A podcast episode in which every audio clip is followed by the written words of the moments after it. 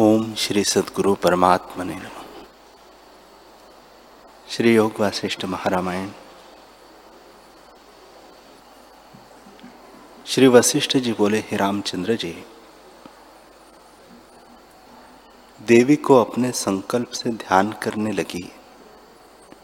तब उस लीला ने देखा कि अंतपुर में बहुत से सूर्यों का प्रकाश इकट्ठा हुआ है। और चंद्रमा की नई शीतल प्रकाश है। ऐसे दोनों देवियों को देख के उसने नमस्कार कर मस्तक नवाया और दोनों को स्वर्ण के सिंहासन पर बैठाकर वह लीला कहने लगी कि, हे जीव की दाता, तुम्हारी जय हो। तुमने मुझ पर बड़ी कृपा की। तुम्हारे ही प्रसाद से मैं यहाँ आई। देवी बोली, हे पुत्री, तू यहाँ कैसे आई और क्या वृत्तांत तूने देखा सो मुझसे कहे? विदुरथ की लीला बोली, हे देवी, जब मेरा भरता संग्राम में घायल हुआ, तब उसको देख के मैं मूर्छित हो गिर पड़ी। परंतु मृतक न भई, इसके अनंतर फिर मुझको चेतना फुरी तो मैंने अपना वही शरीर देखा और उस शरीर से मैं आकाश मार्ग को उड़ी। जैसे वायु गंध लेकर उड़ता है, वैसे ही एक कुमारी मुझे उड़ाकर परलोक में भरता के पास बैठा आप अंतर्धान हो गई। मेरा भरता जो संग्राम में थका था, वह आके सो रहा है और मैं संभलती देखती मार्ग में आई हूँ, परंतु मुझको तुम दृष्टि कहीं ना आई। यहाँ कृपा कर तुमने दर्शन दिया है।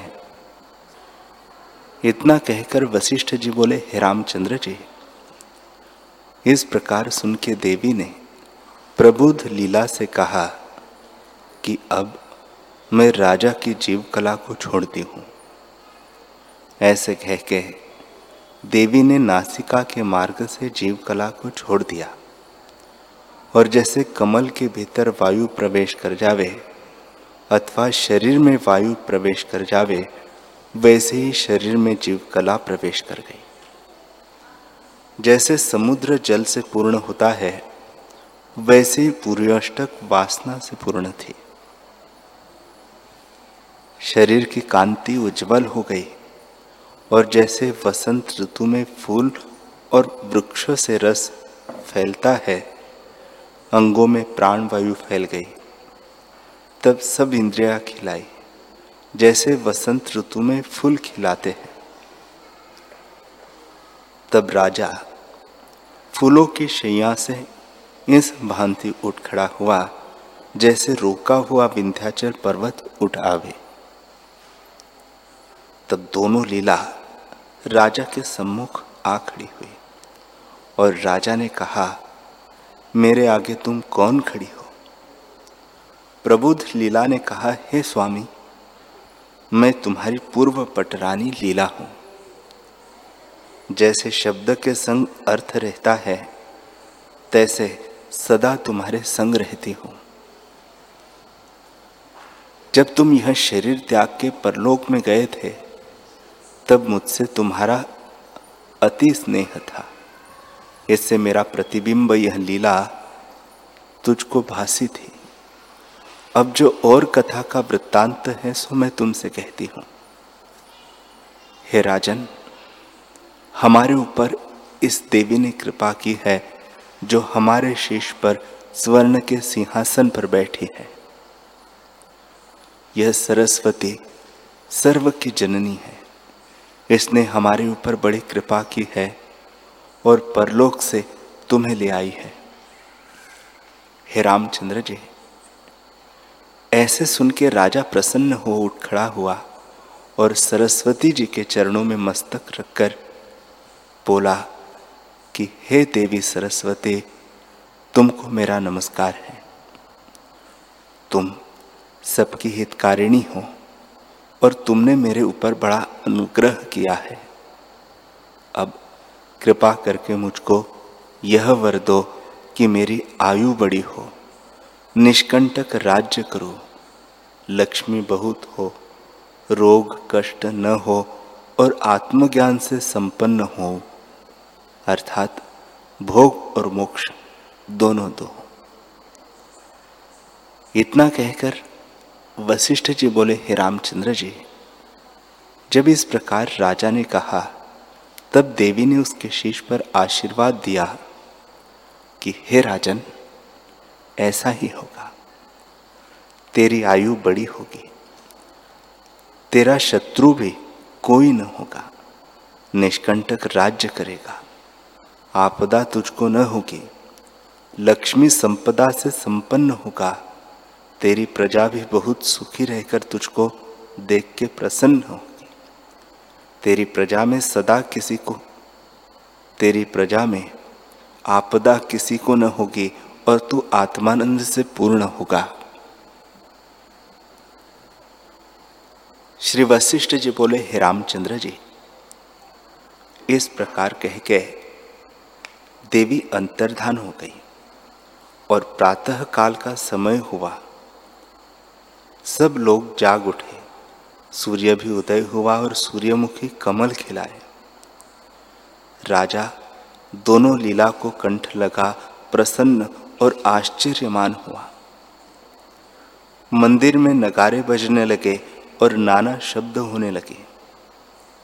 मंदिर में बड़ा हुलास और आनंद हुआ। अनेक अंगना नृत्य करने लगे और उत्साह हुआ। विद्याधर, सिद्ध, देवता फूलों की वर्षा करने लगे और लोग बड़े आश्चर्यवान हुए कि लीला परलोक से फिर आई है और अपने भरता और एक आप ही सी। दूसरी लीला ले आई है। हे रामचंद्र जी, यह कथा देश से देशांतर चली गई और सब लोग सुन के आश्चर्यवान हुए। जब इस प्रकार यह कथा प्रसिद्ध हुई, तब राजा ने भी सुना कि मैं मर के फिर जिया हूँ और विचारा कि फिर मेरा अभिषेक हो।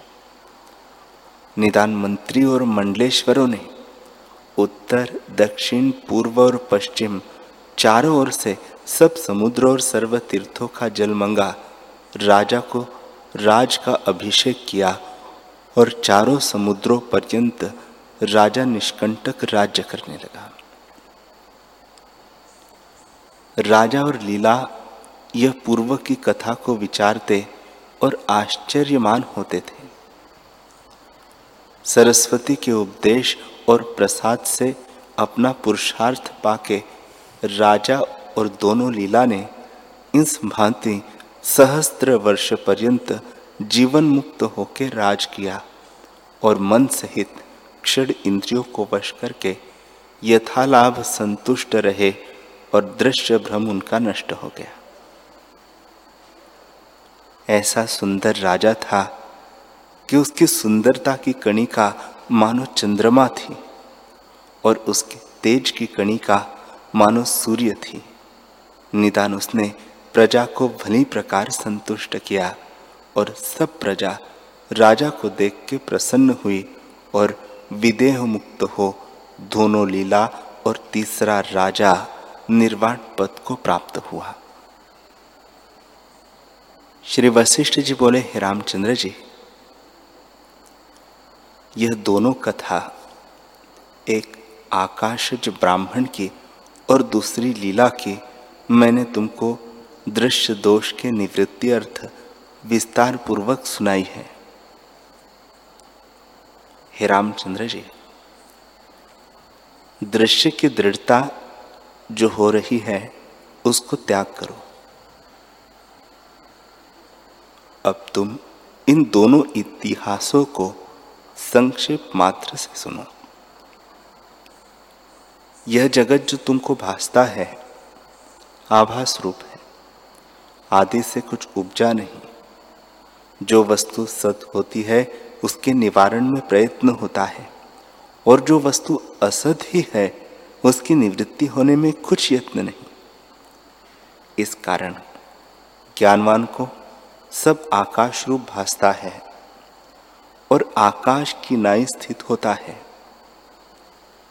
हे रामचंद्र जी, आदि जो ब्रह्म सत्ता में आभास संवेदन फुरा है, सो ब्रह्मरूप होकर स्थित हुआ है। वह ब्रह्म पृथ्वी आदि भूतों से रहित है। जो आप ही आभास रूप हो, उसके उपजाए जगत कैसे सत हो? हे रामचंद्र जी ज्ञानवान पुरुष आकाश रूप है। जिसको आत्मपद का साक्षात्कार हुआ, उसको दृश्य भ्रम का अभाव हो जाता है। और जो अज्ञानी है, उसको जगत भ्रम स्पष्ट भासता है। शुद्ध चिदाकाश का एक अणु जीव है और उस जीव अणु में यह जगत भासता है। उस जगत की सृष्टि में तुमको क्या कहूँ? नीति क्या कहूँ? वासना क्या कहूँ? और पदार्थों को क्या कहूँ? हे रामचंद्र जी, जगत कुछ उपजा नहीं। केवल संवेदन के फुरने से जगत भासता है। शुद्ध संवित में संवेदन रूपी नदी चली है, और उसमें यह जगत फुरता है। जब संवेदन को यत्न करके रोकोगे, तब दृश्य भ्रम नष्ट हो जाएगा प्रयत्न करना यही है कि संवेदन को अंतर्मुख करें। और जब तक आत्मा का साक्षात्कार न हो, तब तक श्रवण, मनन और निधिध्यासन से दृढ़ अभ्यास करना चाहिए। जब साक्षात्कार होता है, तब दृश्य नष्ट हो जाता है। हे रामचंद्र जी, सर्व जगत जो तुमको भासता है, सो हमको अखंड ब्रह्म सत्ता ही भासती है। जगत मायामय है, परंतु माया भी कुछ और वस्तु नहीं, ब्रह्म सत्ता ही अपने आप में स्थित है। राम जी बोले बड़ा आश्चर्य है, बड़ा आश्चर्य है। हे मुनीश्वर, आपने मुझसे परम दशा कही है। आपका उपदेश दृश्य रूपी तृणों का नाश करता दावाग्नि है और आध्यात्मिक आधि भौतिक और आधि दैविक तापों का नाश करता चंद्रमा है। हे मुनीश्वर, आपके उपदेश से अब मैं ज्ञात ज्ञेय हुआ हूँ और पाँच विकल्प मैंने विचारे हैं। प्रथम यह कि यह जगत मिथ्या है और इसका स्वरूप अनिर्वचनीय है। दूसरे यह कि आत्मा में आभास है। तीसरे यह कि इसका स्वभाव परिणामी है। चौथे यह कि अज्ञान से उपजा है और पांचवे यह कि अनादि अज्ञान पर्यंत है। ऐसे जान के ज्ञानवानों और निर्वाण मुक्तों की नाई शांतात्मा हुआ। हे मुनीश्वर, और शास्त्रों से यह आपका उपदेश आश्चर्य है। श्रवण रूपी पात्र आपके वचन रूपी अमृत से तृप्त नहीं होते। इससे मेरा यह संशय दूर करो कि लीला के भर्ता को प्रथम वशिष्ठ, फिर पद्म और फिर विदुरत की सृष्टि का अनुभव कैसे हुआ? और उसमें उसको कहीं दिन हुआ, कहीं मास, कहीं वर्षों का अनुभव हुआ सो काल का व्यतिक्रम कैसे हुआ? हे मुनीश्वर, इससे स्पष्ट करके कहिए कि आपके वचन मेरे हृदय में स्थित हो। एक बार कहने से हृदय में स्थित नहीं होते, इससे फिर से कहिए। श्री वशिष्ठ जी बोले, हे रामचंद्र जी, शुद्ध संवित सबका अपना आप है। उससे जैसा संवेदन फुरता है, तैसा रूप हो भासता है। कहीं क्षण में कल्पों के समूह बीत जाते हैं और कहीं कल्प में क्षण का अनुभव होता है। हे रामचंद्र जी, जिसको विश्व में अमृत भावना होती है, उसको अमृत ही हो भासता है। और जिसको अमृत में विष की भावना होती है, तब वही विष रूप हो भासता है। किसी पुरुष का कोई शत्रु होता है, पर उससे वह मित्र की भावना करता है तो वह मित्र रूप ही भासता है। और जिसको मित्र में शत्रु भावना होती है, तब वही शत्रु हो भासता है। हे रामचंद्र जी, जैसा संवेदन फुरता है, तैसा ही स्वरूप हो भासता है। जिसका संवेदन तीव्र भाव के अभ्यास से निर्मल भाव को प्राप्त होता है, उसका संकल्प सत होता है। और जैसे चेतता है, तैसे ही सिद्ध होता है। इससे संवेदन की तीव्रता हुई है। हे रामचंद्र जी, रोगी को एक रात्रि कल्प के समान व्यतीत होती है। और जो आरोग्य होता है, उसको रात्रि एक क्षण की नहीं व्यतीत हो जाती है। एक मुहूर्त के स्वप्न में अनेक वर्षों का अनुभव करता है और जानता है कि मैं उपजा हूँ। ये मेरे माता पिता हैं। अब मैं बड़ा हुआ और ये मेरे बांधव है। हे रामचंद्र जी, एक मुहूर्त में इतने भ्रम देखता है और जा, जागे पर एक मुहूर्त भी नहीं बीतता। राजा हरिश्चंद्र को एक रात्रि में बारह वर्षों का अनुभव हुआ था और राजा लवण को एक क्षण में सौ वर्षों का अनुभव हुआ था। इससे जैसा जैसा रूप होकर संवेदन फुरता है तैसा ही तैसा होकर भासता है। हे रामचंद्र जी, ब्रह्मा के एक मुहूर्त में मनुष्य की आयु व्यतीत हो जाती है। ब्रह्मा जितने काल में एक मुहूर्त का अनुभव करता है, मनुष्य उतने ही में पूर्ण आयु का अनुभव करता है। और ब्रह्मा जितने काल में अपनी संपूर्ण आयु का अनुभव करता है, सो विष्णु का एक दिन होता है। ब्रह्मा की आयु व्यतीत हो जाती है और विष्णु को एक दिन का अनुभव होता है। इससे जैसे जैसे संवेदन में दृढ़ता होती है तैसा तैसा भाव होता है। हे रामचंद्र जी, जो कुछ जगत तुमको देख जो कुछ जगत तुम देखते हो, सो संवेदन फुरने से स्थित हुआ है। जब संवेदन स्थित होता है, तब न दिन भासता है, न रात्रि भासती है। न कोई पदार्थ भासता है और न अपना शरीर भासता है, केवल आत्म तत्व मात्र सत्ता रहती है। इससे तुम देखो कि सब जगत मन के फुरने में होता है। जैसा जैसा मन फुरता है, तैसा तैसा रूप होकर भासता है।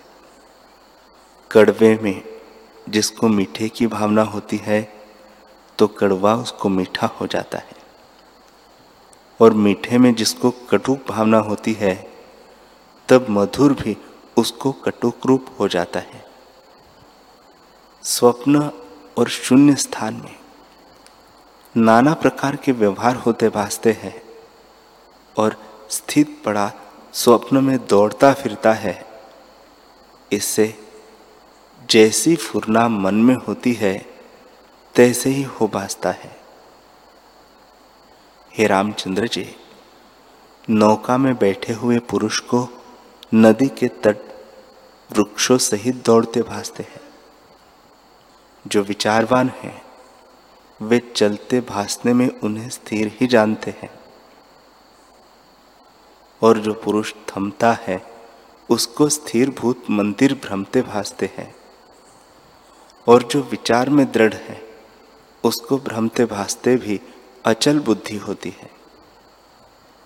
इससे जैसा जैसा निश्चय होता है, तैसा ही तैसा हो भासता है। हे रामचंद्र जी। जिसके नेत्र में दूषण होता है, उसको श्वेत पदार्थ भी पीतवर्ण भासता है। और जिसके शरीर में वात, पित्त, कफ का क्षोभ होता है, उसको सब पदार्थ विपर्य भासते हैं। इसी प्रकार पृथ्वी आकाश रूप भासती है और आकाश पृथ्वी रूप हो भासता है। जल पदार्थ अचल रूप भासता है और अचल पदार्थ चलता भासता है। हे रामचंद्र जी, जैसे स्वप्न में अंगना असत होती है, परंतु भ्रांति से उसको स्पर्श करके प्रसन्न होता है तो उस काल में प्रत्यक्ष ही भासती है। और जैसे बालक को परछाई में बेताल भासता है, सो असत ही सतरूप हो भासता है। हे राघव शत्रु में जो मित्र भावना होती है तो वह शत्रु भी मित्र सुहृद हो भासता है। और जो मित्र में शत्रु भाव होता है तो वह सुहृद शत्रु रूप हो भासता है। जैसे रस्सी में सर्प है नहीं, परंतु भ्रम से सर्प भासता है और भय देता है, तैसे ही बांधव में जो बांधव की भावना न करे तो बांधव भी अबांधव हो भासता है और अबांधव भी भावना के अभाव में बांधव हो जाते हैं। हे रामचंद्र जी, शून्य स्थान में और स्वप्न में बड़े क्षोभ भासते हैं और निकटवर्ती को जागने से कुछ नहीं भासता। स्वप्न वाले को सुनने का अनुभव होता है और जागृत वाले को जागृत का अनुभव होता है। इत्यादि पदार्थ विपर्य भ्रम से भासते हैं। जब मन फुरता है, तब ही भासता है। तैसे ही लीला के भरता को भी ऐसी दृष्टि का अनुभव हुआ, जैसे जागृत के एक मुहूर्त का स्वप्न में बहुत काल का अनुभव होता है, तैसे ही लीला के भरता को भी हुआ था। जैसी जैसी मन की स्फूर्ति होती है तैसा ही तैसा रूप चैतन्य संवित में भाषित होता है। हमको सदा ब्रह्म का निश्चय है। इससे हमको सब जगत ब्रह्म रूप ही भासता है।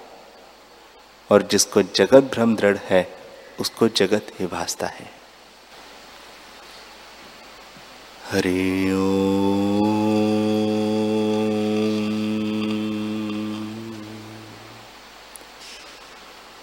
हरि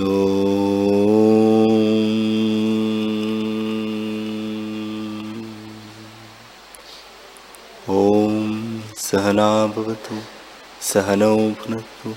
सह वीर्यं करवावहे। तेजस्विनावधीतमस्तु, मा विद्विषावहे। ओम शांति शांति शांति श्री सद्गुरुदेव भगवान की।